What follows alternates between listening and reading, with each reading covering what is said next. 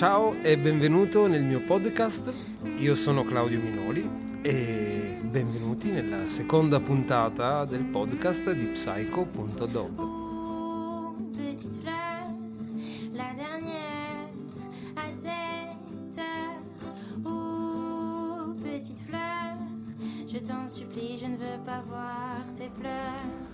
mio podcast è uno spazio che parla delle mie esperienze come permacultore, contadino, quando vi parlerò di permacultura, una scienza fantastica ragazzi, una pratica incredibile.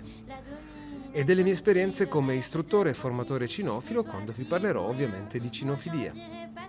Ma soprattutto è quello spazio dove condivido come essere umano la mia esperienza degli ultimi vent'anni di vita, all'interno delle quali ho condiviso tutti i miei spazi con un fantastico branco di cani, il branco di Psychodogs. Ti consiglio l'ascolto del podcast in cuffia per una migliore qualità audio e soprattutto ti consiglio di ascoltare il mio podcast nel tempo libero, quando ad esempio ti stai recando al lavoro in macchina o in treno, quando stai facendo jogging o quando sei alle prese con un lavoro noioso come ad esempio fare le pulizie di casa. Ti consiglio di non ascoltarlo quando sei impegnato in attività lavorative che ti richiedano concentrazione e soprattutto ti consiglio di non ascoltarlo davanti a un computer quando stai navigando su Facebook o Twitter. È meglio prendersi un po' di tempo e un po' di tranquillità per ascoltarlo con un po' più di attenzione.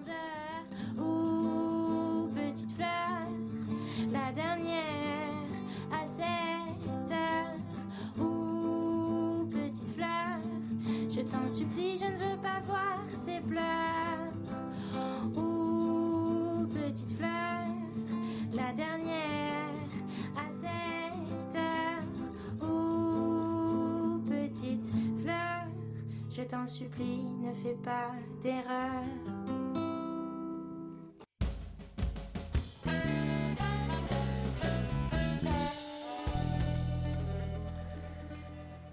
Bene, iniziamo con, uh, con, un po' di ringraziamenti perché sono davvero stracontento e strafelice eh, di tanti commenti, di tutti gli apprezzamenti che ho ricevuto, dei consigli e soprattutto perché è stato un bellissimo modo per entrare in contatto con tante persone che magari non sentivo da un po' di tempo. E vorrei ringraziare quindi uno a uno e le persone che hanno avuto la pazienza di commentare sul sito di Psychodog gli argomenti del, della prima puntata. Voglio ringraziare Roberta che scrive Ciao Claudio, innanzitutto complimenti per la bellissima idea, per averla voluta condividere con tutti noi cinofili del web. Grazie a te Roberta perché questa, questa dicitura cinofili del web mi piace molto, credo che farò una sezione sul podcast dedicata a tutti i cinofili del web. Ti scrivo oltre che per complimentarmi per chiederti cosa intendi quando dici che per te è difficile, se non impossibile, rispondere a domande tipo perché il mio cane fa così? Come istruttore cinofilo non dovresti tu essere il primo a dare una risposta a domande del genere? Assolutamente sì. Grazie per la risposta che vorrei darmi e ancora complimenti, buon lavoro Roberta. E allora Roberta, sì, io sì, sono in grado, te lo assicuro, di dare risposte a, a Mm, a molte delle domande che mi vengono poste in merito all'argomento di cinofilia o in merito a delle problematiche di relazione e di comportamento.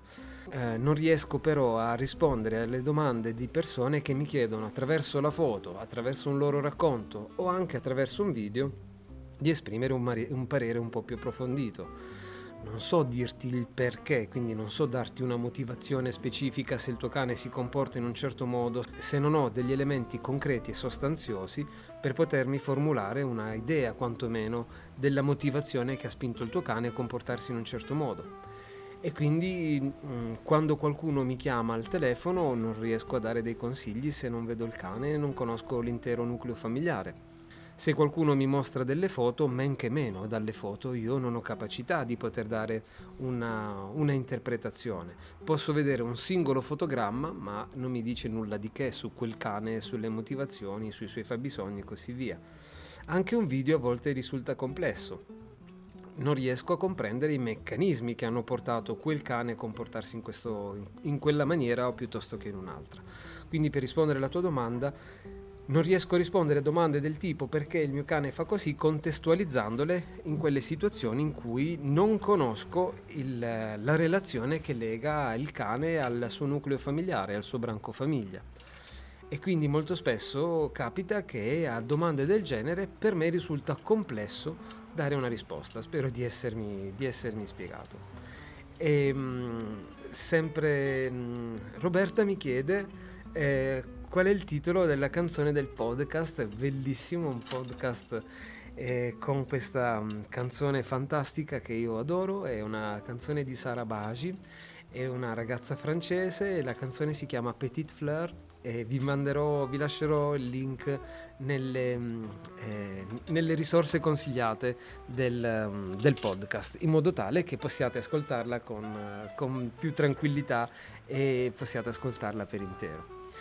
Andiamo avanti, ringrazio Franca, Franca è una persona incredibile, eccezionale, così come anche suo marito Franco, è, un, è una coppia eccezionale, sono due persone che dedicano molto del loro amore alla, con, alla condivisione ehm, con i nostri amici a quattro zampe. Ringrazio davvero Franca per, per aver partecipato al, al, podcast con il suo commento e mi auguro che un giorno voi possiate ascoltarla proprio dal vivo perché eh, Franca è una counselor, si occupa di tantissime cose e sono sicuro che possa portare una bellissima esperienza a tutte quelle persone che vorranno poi eh, continuare ad ascoltare il podcast. Ringrazio Mara e mi dice di avermi trovato su Spotify, non potevo crederci che qualcuno stesse facendo un podcast cinofilo, bellissima iniziativa, grazie Mara. E mi piacerebbe un giorno poter diventare un'educatrice cinofila, un grande in bocca al lupo per te e viva il lupo. E mi toglie una curiosità. Perché sembri, sembri felice dei tuoi errori? Ad ogni modo, grazie per questo bello spunto di riflessione. Ciao, Mara e Rocky. E Mara, intanto grazie per i complimenti. E, um, io sono strafelice dei miei errori, sono strafelice delle mie cicatrici. Sono grazie ai miei errori riuscito ad affrontare delle problematiche molto serie che sono, che sono intercorse nel, nel mio percorso grazie ai miei errori ho avuto la capacità di mettermi in discussione, di studiare, di approfondire meglio certi concetti e di vedere il mondo da un'altra prospettiva. E soprattutto grazie ai miei errori che mi sono avvicinato alla permacultura. Ed è una, una scelta che mi ha, mi ha, reso davvero estremamente felice, estremamente eh, sereno e mi ha dato una grandissima forza per affrontare una, un futuro che era un po' più incerto e magari un giorno poi vi, vi racconterò meglio della, della, mia vita. E soltanto grazie ai miei errori che ho capacità di potermi eh, rendere sempre più edotto, sempre più, ehm, più, aperto a nuove ricerche, a nuove, eh, nuovi studi, a nuove osservazioni e mettermi in discussione è una di quelle cose che amo tantissimo fare perché ti dà quello spunto e quell'energia utile per affrontare la giornata con un bellissimo sorriso. E quindi questo è il motivo, Mara. Ringrazio Pinuccio eh, che mi dice ciao, ho ascoltato con molto interesse questa prima puntata e già aspetto la prossima con intrepida attesa. È possibile essere avvisati per l'uscita delle prossime puntate? Assolutamente sì. Grazie e buona domenica Pinuccio da Mola di Bari. E poi mi chiede anche se secondo me i pesci provano emozioni. Beh, rispondiamo a una domanda per volta. Allora, sì, per essere avvertiti e avvisati delle uscite delle nuove puntate del podcast, vi basterà iscrivervi alla nostra newsletter, inserire i vostri dati e sarete avvisati ogni qualvolta uscirà una nuova puntata o quando ci saranno delle, eh, delle iniziative da parte di Psychodog. Non vi manderò spam, non utilizzerò i vostri dati per cose che non siano affini a quelle della, della puntata o delle iniziative che andremo a ricreare. Non cederò i vostri dati a nessuno e sarà solo per rimanere in contatto. È l'unico modo per rimanere in contatto visto che ho deciso di pubblicare questo podcast con una frequenza più o meno di ogni due settimane.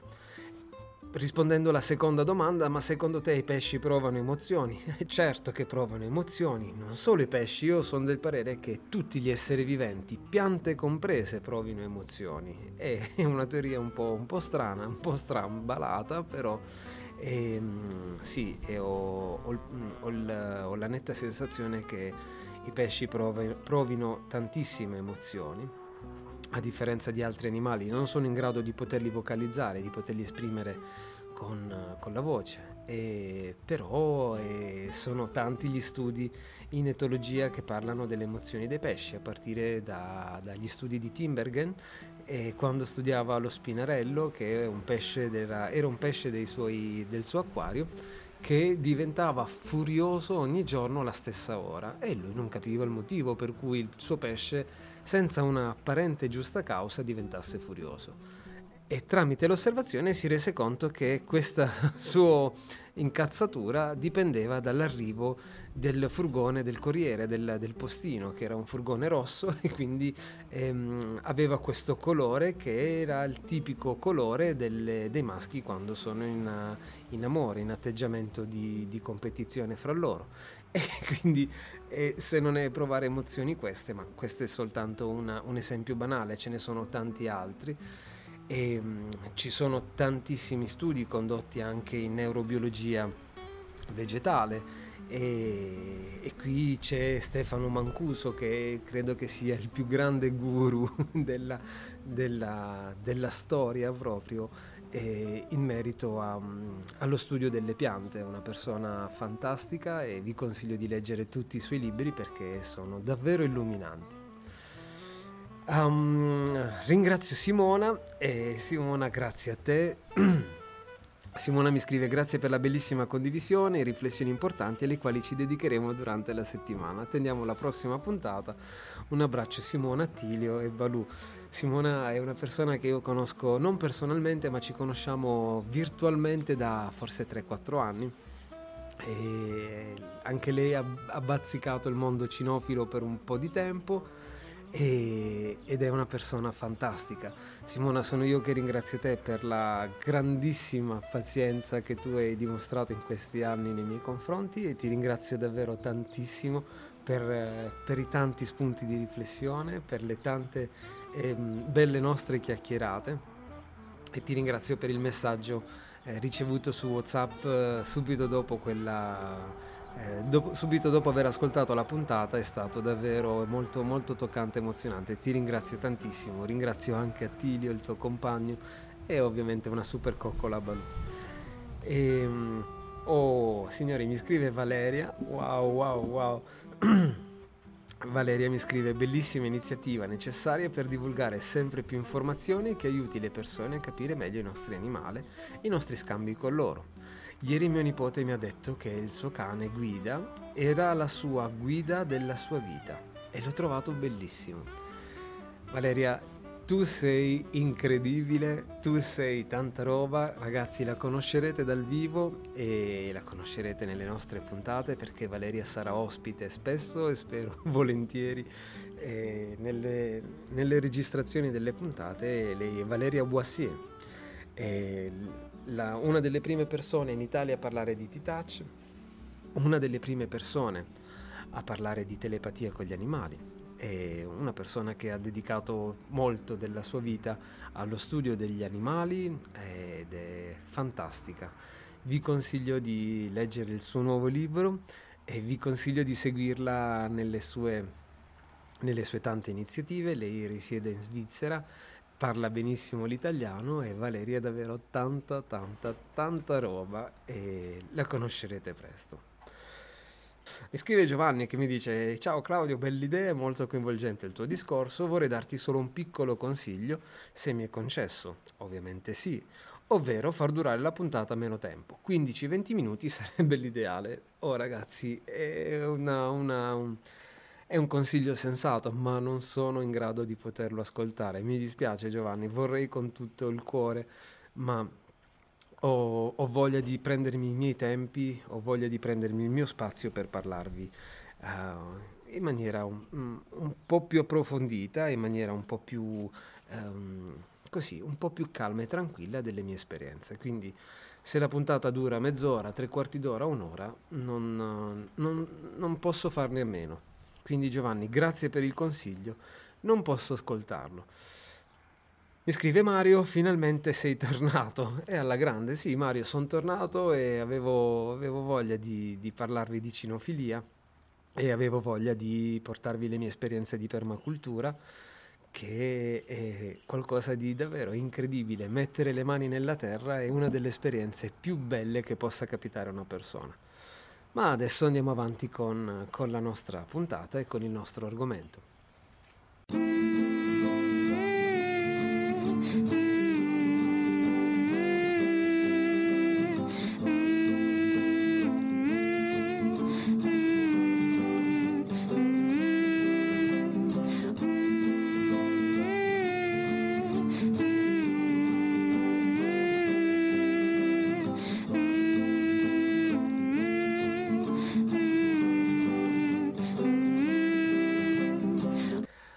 Riprendiamo quindi il discorso cominciato nella precedente puntata quando si è accennato al concetto di Umwelt, ovvero di universo soggettivo.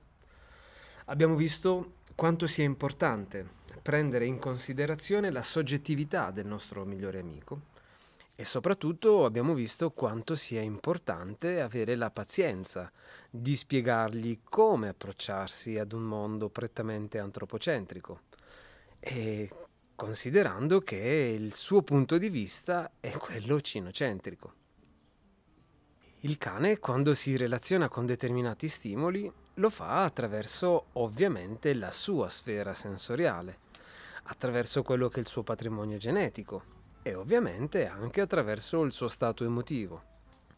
È importante essere a conoscenza di come il comportamento sia influenzato da tante variabili, da tanti fattori, incluso lo stato emotivo. E penso che capiti anche a te quando sei di cattivo umore di comportarti in maniera differente rispetto al solito. E magari adesso provo anche a farti un esempio per meglio comprendere questo concetto. Ipotizziamo di eh, prendere in considerazione un'emozione primaria molto molto importante. La prima emozione che l'essere umano eh, prova è quella della paura.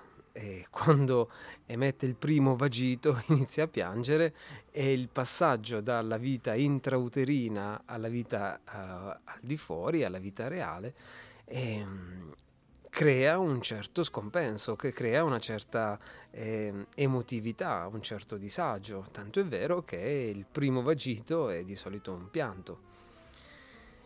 Parliamo quindi della paura e visto che viviamo in una situazione un po' particolare al mondo d'oggi, siamo nel 2020, uh, eh, oggi è il 6 di agosto e mm, la televisione ci bombarda sulle notizie del virus, del covid, quindi proviamo a fare un'ipotesi e a capire come un'emozione è in grado di influenzare un comportamento.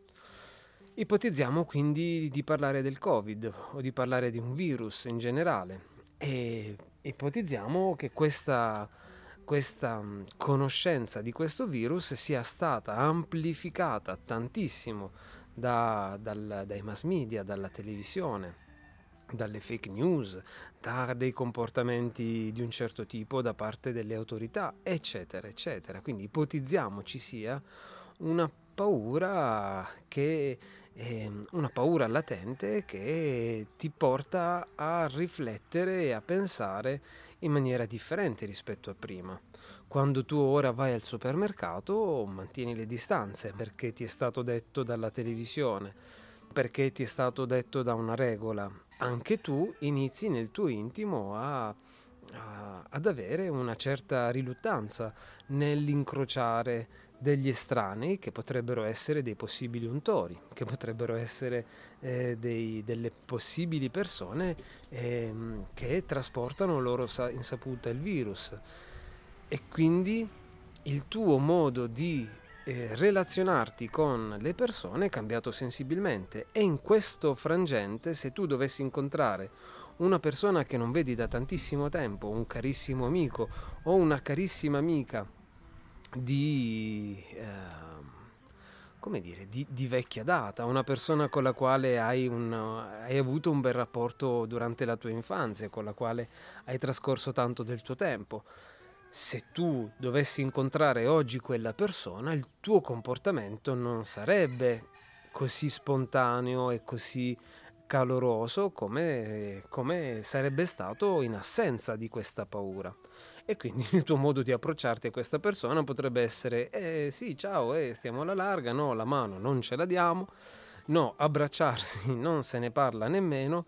Se addirittura questa persona dovesse tossire tu la inizieresti a guardare anche con un certo disprezzo con una certa ansia con eh, mai sia dovesse starnutire cadrebbe il cielo. La sensazione di paura sta comunque generando in te un comportamento di un certo tipo.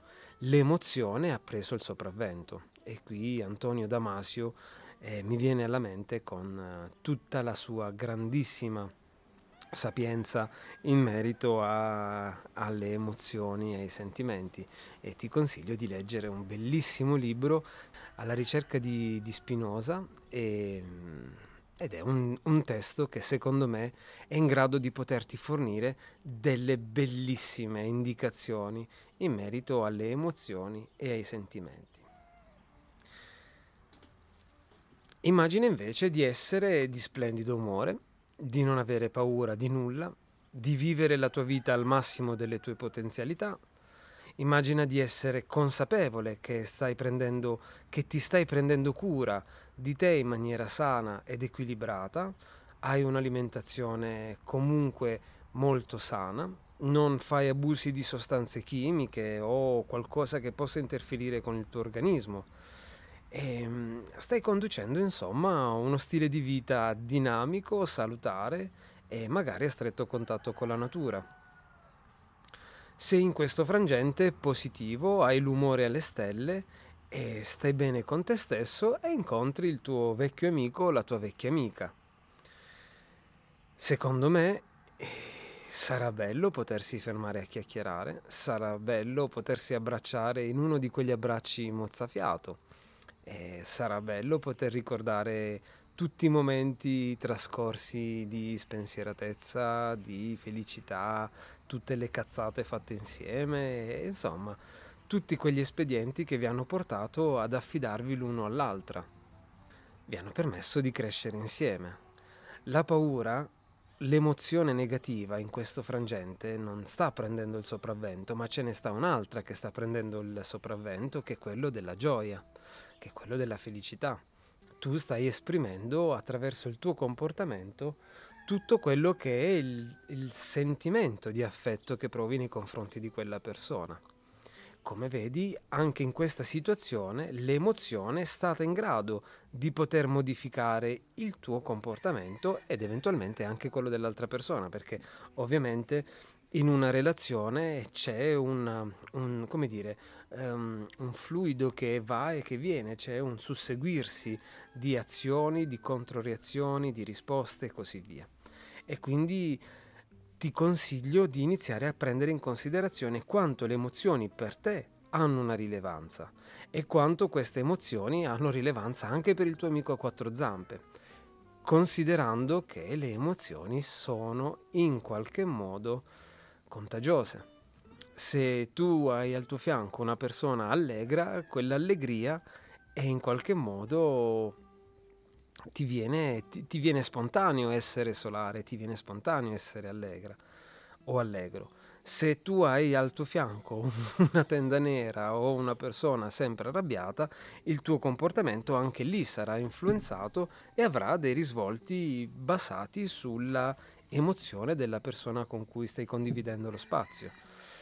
E, um, ci sono tantissimi studi che parlano proprio della contagiosità delle, delle emozioni. E, um, calcola che quando tu hai un, una predisposizione al buon umore, il tuo cane è di buon umore. Se tu sei incazzato, il tuo cane capisce bene che sei incazzato o si allontana in maniera molto saggia o in qualche modo percepisce questa frustrazione e potrebbe scaricarla in un comportamento auto, autolesivo eh, piuttosto che um, un comportamento di stress. Quindi potrebbe essere che il tuo atteggiamento, la tua emozione è andata in qualche modo a riflettersi su quella che è l'emozione del tuo cane. Ma il valore fondamentale di questo concetto è quello che vorrei tu prendessi consapevolezza che il tuo cane prova emozioni. Così come ho detto a Pinuccio nella, nei ringraziamenti precedenti, penso che tutti gli esseri animali provino emozioni, compreso i pesci, immaginiamoci il cane che ha, gli manca solo la parola. Voglio ritornare quindi all'autobus della puntata precedente e quindi quando un cane si approccia per la prima volta a questo tipo di trasporto pubblico, un autobus, all'inizio potrebbe davvero esserne intimorito. Io ti ho fatto quella battuta, ho detto vede per la prima un autobus, vede per la prima volta un autobus e dice cazzo questi mangiano uomini e sputano uomini. Con il passare del tempo però ci si abitua e tanto l'autobus non mangia cani, quindi non ha, non ha un aspetto così negativo alla fine della fiera. Quindi le esperienze cominciano a formarsi nella sua testa e cominciano a formare dei concetti sempre più elaborati che gli permettono di relazionarsi con molta più semplicità agli stimoli sensoriali che via via egli sperimenta e che si presentano durante l'arco della giornata. Ovviamente il tutto sempre in relazione alla sua sfera emotiva. È molto importante la sfera emotiva, molto importante quello che è considerato un, un, qualcosa di invisibile nel cane, ma se tu ci pensi bene, le sue emozioni sono molto palesi. E poi piano piano, durante le puntate, ti spiegherò come iniziare anche a osservare le, le emozioni che il tuo cane sta, sta dimostrando. Di conseguenza Um, mi viene spontaneo consigliarti di approfondire il concetto sulle emozioni e ti ho detto già Antonio Damasio, ti consiglio di leggere tutti i suoi testi, sono bellissimi, l'errore di Cartesio, emozione e coscienza, sono bellissimi, cioè sono dei libri che eh, tutti dovrebbero conoscere, che dovrebbero essere insegnati nelle scuole, nelle scuole superiori perché hanno un valore aggiunto. Ma un altro concetto di cui io vorrei parlarti adesso è un concetto che in qualche modo si aggancia anche all'universo soggettivo ed è il concetto di etogramma.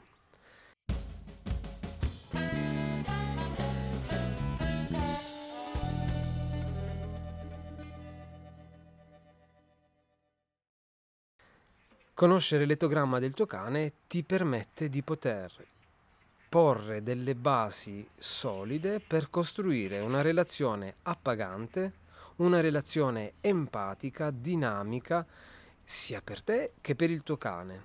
Evitare conflitti, evitare le incomprensioni, conoscere quelli che sono i suoi comportamenti ti permetterà di avere un'idea ben chiara di chi hai al tuo fianco e del perché si sta comportando in un certo modo.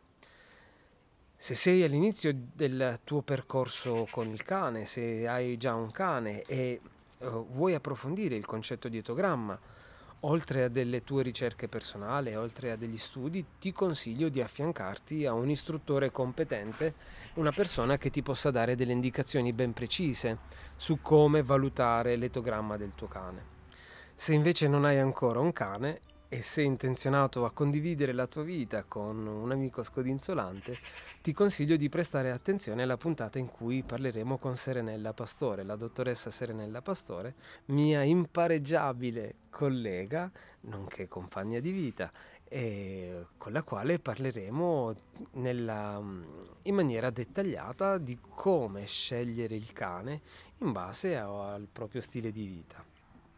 Ritornando al concetto di etogramma, molto importante nella costruzione dell'etogramma è il riconoscimento della memoria di razza. E mm, procediamo con ordine perché secondo me ci sono tante cose da dover spiegare in questa, in questa puntata parlando di etogramma.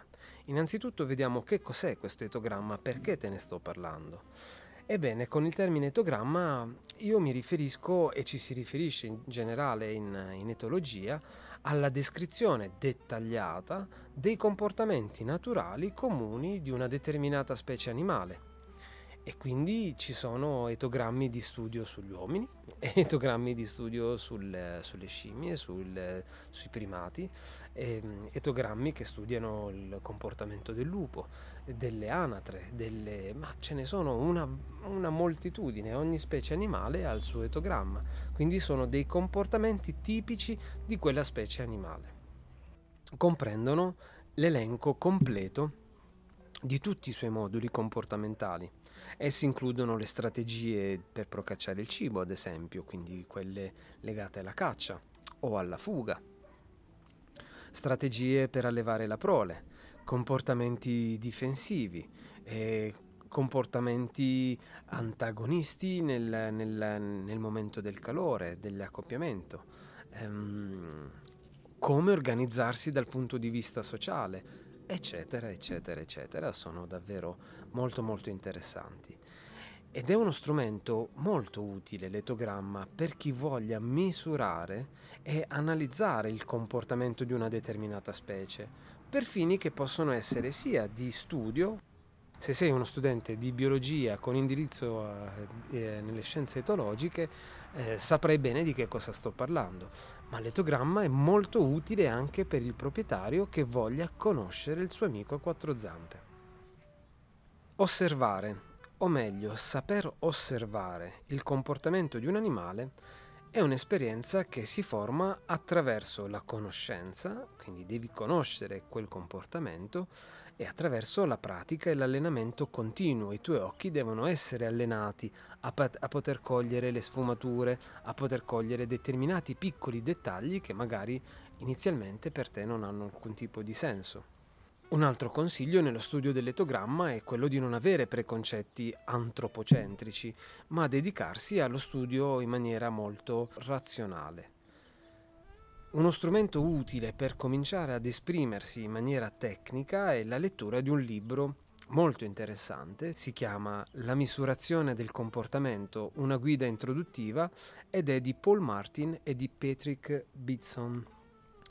Osservando un animale manipolato dalla selezione umana, ovviamente, la situazione diventa un po' più complessa perché se l'etogramma ti aiuta a capire ehm, quello che una specie animale adotta nella sua grande varietà di comportamenti, tu immagina la selezione dell'uomo nel decretare la nascita delle razze che cosa ha significato. Ogni razza ha dei comportamenti più esaltati rispetto ad altri, più enfatizzati rispetto ad altri e quando vi parlo di razze, vi parlo di quei sottogruppi di individui che hanno una o più qualità messe in risalto per fini di solito di asservimento all'uomo. Ti faccio un esempio, se tu pensi alle pecore, ci sono tantissime razze che contraddistinguono questa specie animale. Ci sono razze che si dedicano di più alla produzione del latte e razze che si dedicano di più alla produzione della lana cambia proprio in maniera sostanziosa la, la conformazione fisica delle due razze e cambia notevolmente anche quella che è la specializzazione imposta dalla selezione umana per portare all'eccellenza quel determinato valore che si è voluto selezionare. Se pensiamo alle mucche, purtroppo, e ti dico purtroppo perché io sono vegetariano e in qualche modo aborro gli allevamenti, ci sto davvero male nel vedere gli allevamenti intensivi, soprattutto di animali eh, come, come, le mucche, ehm, ci sono razze che vengono definite da carne, ci sono razze che vengono definite da latte. E, ehm, l'uomo ha decretato la nascita di individui che hanno una specialità più concreta rispetto ad altre, quindi nella produzione di carne perché producono una massa grassa più alta, adesso non so darti nello specifico, non sono un tecnico eh, nell'allevamento delle vacche, però ehm, capita che il, all'interno di una specie, le mucche, le vacche, ci siano tantissime razze che contraddistinguono quella, quella specie animale. Ma parlando di cani, innanzitutto è fondamentale fare chiarezza su un punto essenziale, un punto di partenza dal quale eh, non ci si può discostare, ovvero che è scientificamente provato che il cane discende dal lupo. Che sia il tuo cane un chihuahua, un border collie, un malinois, un dog du Bordeaux, un alano o un cane nudo cinese, ogni razza ha, una, ha un progenitore comune, che è il lupo. Fondamentale quindi quando decidi di studiare un cane e quando decidi di approcciarti all'etogramma, gli aspetti importanti che dovrai tenere in considerazione sono quello che la selezione naturale ha permesso nell'evoluzione dal lupo a cane e quella che è la selezione artificiale operata dall'uomo negli ultimi puh, 20.000 anni, 30.000 anni. Adesso sulle date non c'è una, una grandissima certezza, ma quello che si è verificato nell'arco degli ultimi millenni è una selezione particolarmente ricercata da parte dell'uomo. Se tu consideri che negli ultimi vent'anni sono nate tantissime nuove razze, immagina che cosa significhi questa selezione che l'uomo opera nella, nell'allevamento selettivo. Una cosa molto importante da tenere in considerazione è che quando l'uomo seleziona un fattore, ad esempio morfologico, si ha sempre una corrispondenza anche nel profilo caratteriale e viceversa. E questo è stato molto ben studiato eh, negli anni 50 eh, da, da, un, da, un, da, uno studioso russo, Dmitry Beleyev, che a metà del secolo scorso per 40 anni ha selezionato la volpe argentata russa, selezionandola sulla base di una componente prettamente comportamentale, la sua affettuosità. Egli voleva ricreare una volpe addomesticata, una, una, una volpe domestica. Ci ha messo 35 generazioni e ci è riuscito. Va bene, poi ci sono state delle interruzioni, hanno interrotto i fondi per il completamento di questa ricerca e così via. Ma quello che si è potuto dimostrare è che ci sono stati dei risultati incredibili perché Nonostante si fosse selezionata la volpe solo sulla caratteristica comportamentale, quindi solo sulla base dell'affettuosità nei confronti dell'uomo, sulla docilità nei confronti dell'uomo, le volpi hanno iniziato a cambiare dal punto di vista fisico. Orecchie pendenti, code arricciate, lunghe, meno lunghe, pellicce dal colore più scarso, collicce dal colore più, più, più chiaro, e, um, pellicce multicolore. Il muso diventa più corto, la testa più arrotondata, la, i denti più piccoli, e queste trasformazioni sono simili ai cambiamenti che diversificarono i cani e rispetto al suo progenitore atavico, rispetto al lupo. Calcola quindi oggi esistono 400 razze registrate presso la Federazione Cinologica Internazionale. Questo significa che l'uomo ha operato una grandissima modificazione in termini di utilità e di morfologia, con conseguenze notevoli sulle abilità primarie del cane atavico, arrivando persino a modificare le aspirazioni, le motivazioni principali di determinati soggetti. E bada bene che io quando ti parlo del cane e ti dico dovrai studiare anche il comportamento del lupo, non ti sto dicendo che il cane è uguale al lupo, ti sto semplicemente dicendo che il comportamento del tuo cane deriva da alcune aspirazioni e da alcune motivazioni che hanno portato il lupo a comportarsi in un certo modo e nell'arco della selezione, nell'arco degli anni, selezione prima naturale e della selezione anche operata dall'uomo, queste aspirazioni, queste motivazioni sono cambiate fino a identificare una memoria di razza una memoria tipica di una razza che è ben specializzata in un determinato comportamento.